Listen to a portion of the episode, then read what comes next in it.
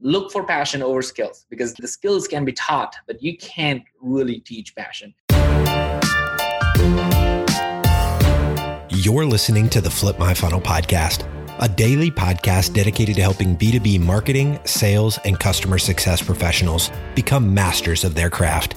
It's Big Idea Friday, which means you'll be hearing Sangram share a specific concept that has transformed the way he lives his life and leads his business. Here we go. Sangram here. Welcome to the Flip My Funnel podcast for this incredible, incredible personal transition for me here. Uh, this this is going to be really cool, and again, short, tight, and hopefully it communicates the main idea, which is passion trumps resume. I'll tell you a quick story. Once I worked for a manager that was so operationally driven that it drained me completely. It it really felt like all we did and all we do to exist is print paper money, and as long as that was happening, all is good, or else nothing else matters. Long hours, crazy ideas, nothing else matters until we do that one thing, which is print money. Along came another manager, and that person was super passionate about the why we do what we do. That made me realize how important it is what I do. It not only just marketing or sales or what whatever we are doing, it actually matters how you make our customers heroes in their organization. That idea changed my worldview.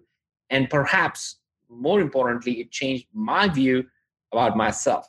That's when I realized that passion trumps resume every day, twice on Sunday. Passion is something that can cut through fear and create love for who we are and what we do. Since then, it has been my personal philosophy and something I know leaders at Terminus apply naturally, which is to hire for passion over simply resume. This is not a big idea for a CEO or a founder or an executive leader, but it's also a big idea for anyone who's in any kind of leadership role that requires cross functional support or buy in. I have, and, and maybe maybe you have seen over and over again, and maybe wondered why. Like, why do people who have passion win hard conversations? Or maybe why do people with passion get bigger projects? Maybe someone there at your company right now people with passion seems happier and smiling all the time and you can't tolerate that. I'm like why is this? Or maybe people with passion almost seem like they are going somewhere always they're on the move. Well, why is that? So so my big challenge to all of you today is this.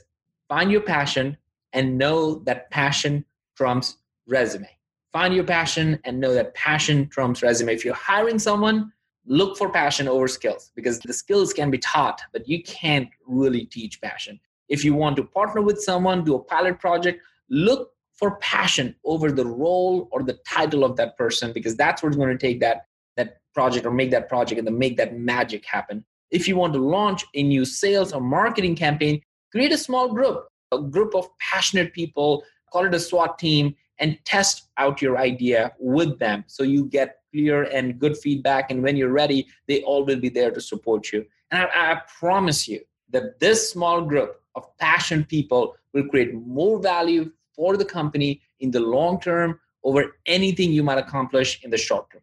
Bottom line passion trumps resume. And we always like to say at the end of the podcast and i forget sometimes which is without a community we are simply a commodity You've been listening to the Flip My Funnel podcast. To make sure that you never miss an episode, subscribe to the show in your favorite podcast player. If you have an iPhone, we'd love for you to open the Apple Podcasts app and leave a review. Thank you so much for listening. Until next time.